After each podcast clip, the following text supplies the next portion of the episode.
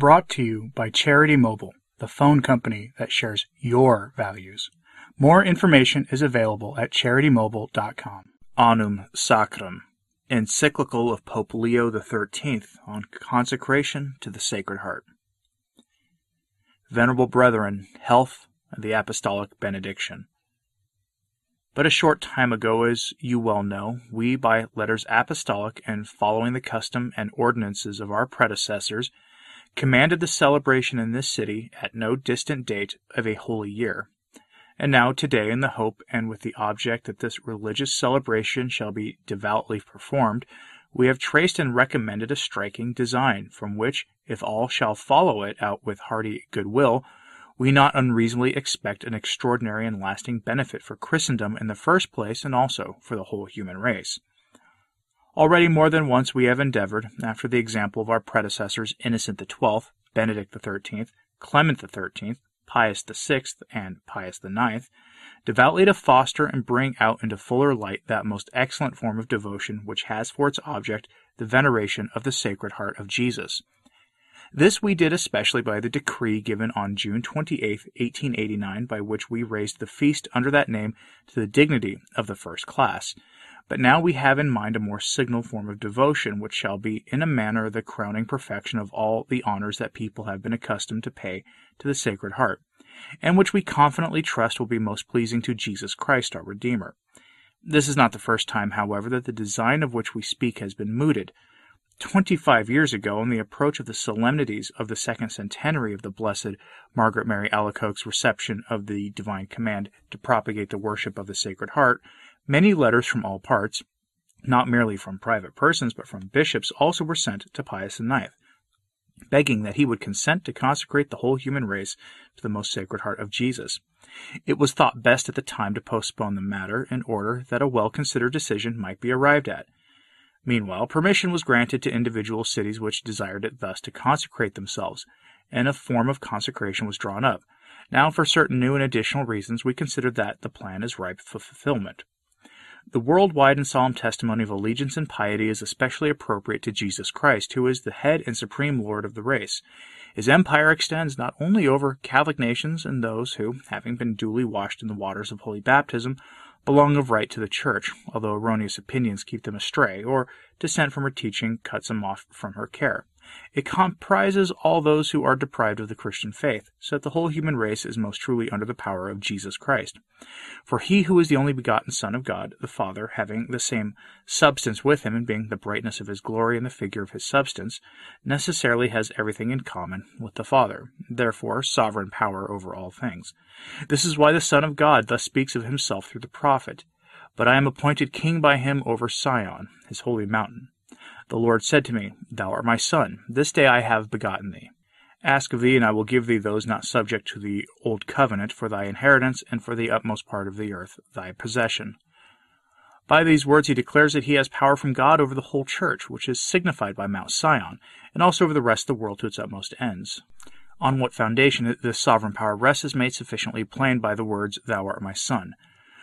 For by the very fact that he is the son of the king of all, he is also the heir of all his father's power. Hence the words, I will give thee those not subject to the old covenant for thy inheritance, which are similar to those used by Paul the Apostle, whom he hath appointed heir of all things.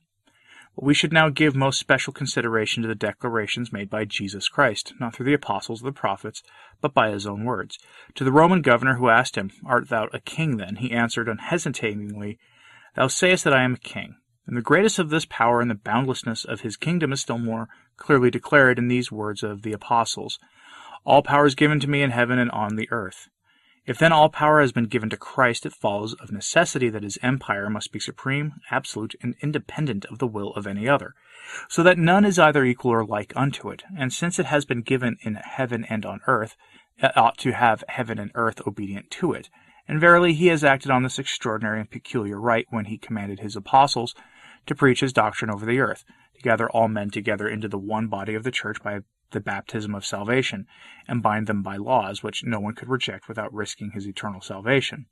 But this is not all. Christ reigns not only by natural right as the Son of God, but also by a right that he has acquired, for he it was who snatched us from the power of darkness and gave himself for the redemption of all. Therefore, not only Catholics and those who have duly received Christian baptism, but also all men, individually and collectively, have become to him a purchased people. St. Augustine's words are therefore to the point when he says, You ask what price he paid. See what he gave, and you will understand how much he paid. The price was the blood of Christ. What could cost so much but the whole world and all its people? The great price he paid was paid for all.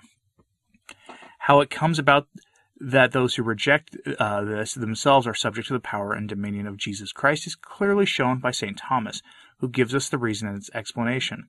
For having put the question whether his judicial power extends to all men, and having stated that the judicial authority flows naturally from royal authority, he concludes decisively as follows All things are subject to Christ as far as his power is concerned, although they are not all subject to him in the exercise of that power. This sovereign power of Christ over men is exercised by truth, justice, and above all, by charity. To this twofold ground of power and dominion he graciously allows us, if we think fit, to add voluntary consecration. Jesus Christ, our God and our Redeemer, is rich in the fullest and perfect possession of all things. We, on the other hand, are so poor and needy that we have nothing of our own to offer him as a gift.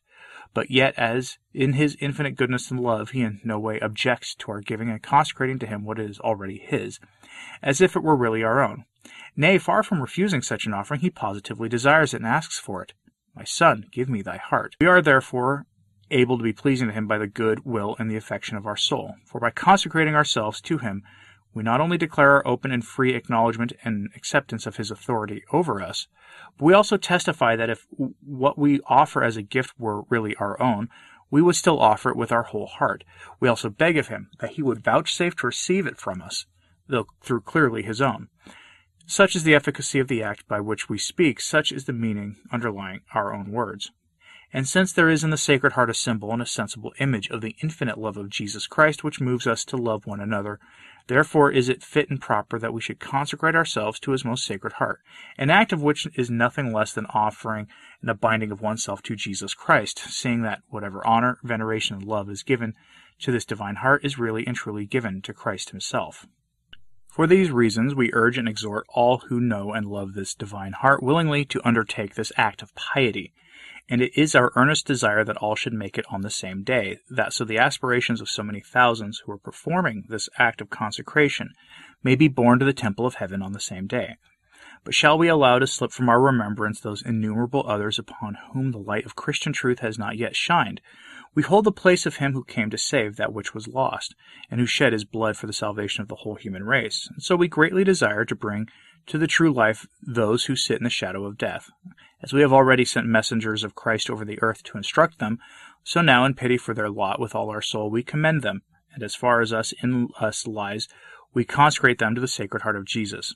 In this way, this act of devotion, which we recommend, will be a blessing to all. For having performed it, those in whose hearts are the knowing and love of Jesus Christ will feel that faith and love increased. Those who, knowing Christ, yet neglect his law and its precepts, may still gain from his sacred heart the flame of charity. And lastly, for those still more unfortunate who are struggling in the darkness of superstition, we shall all with one mind implore the assistance of heaven, that Jesus Christ, to whose power they are subject, may also one day render them submissive to its exercise, and that not only in the life to come, when he will fulfill his will upon all men, by saving some and punishing others, but also in the mortal life by giving them faith and holiness. May they by these virtues strive to honor God as they ought and to win everlasting happiness in heaven. Such an act of consecration, since it can establish or draw tighter the bonds which naturally connect public affairs with God, gives to states a hope of better things. In these latter times especially, a policy has been followed which has resulted in a sort of wall being raised between the church and civil society. In the constitution and administration of states, the authority of sacred and divine law is utterly disregarded, with a view to the exclusion of religion from having a constant part in public life. This policy almost tends to the removal of the Christian faith from our midst, and, if that were possible, of the banishment of God himself from the earth.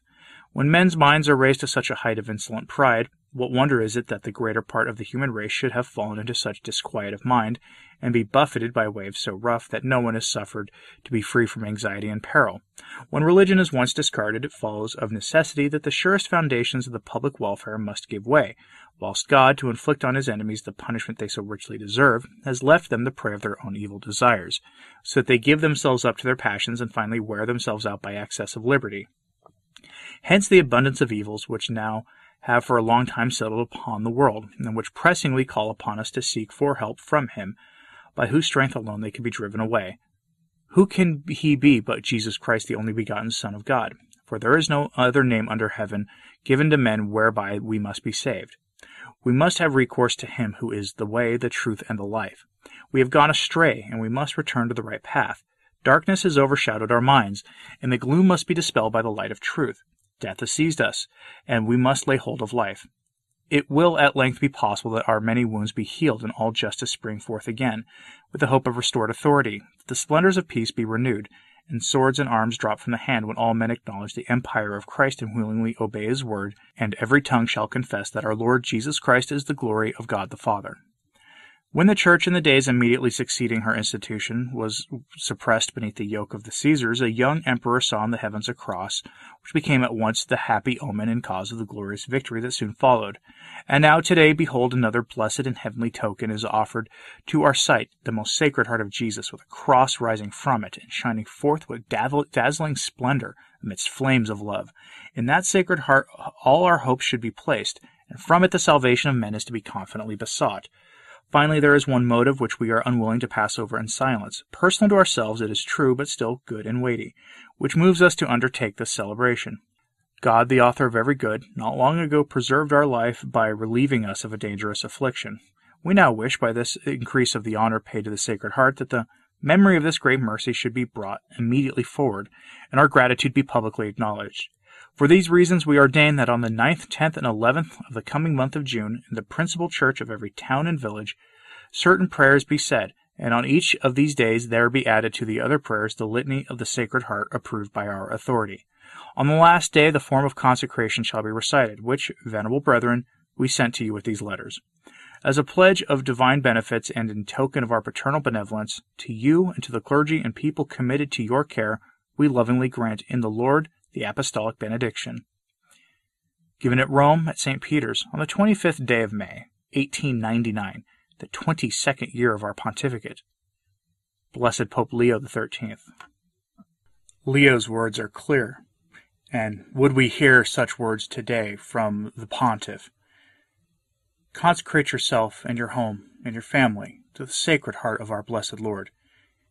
Especially these days, as I upload this, we're seeing the focus of the world at this time on, shall we say, something very, very different than that of the Sacred Heart of our blessed Lord.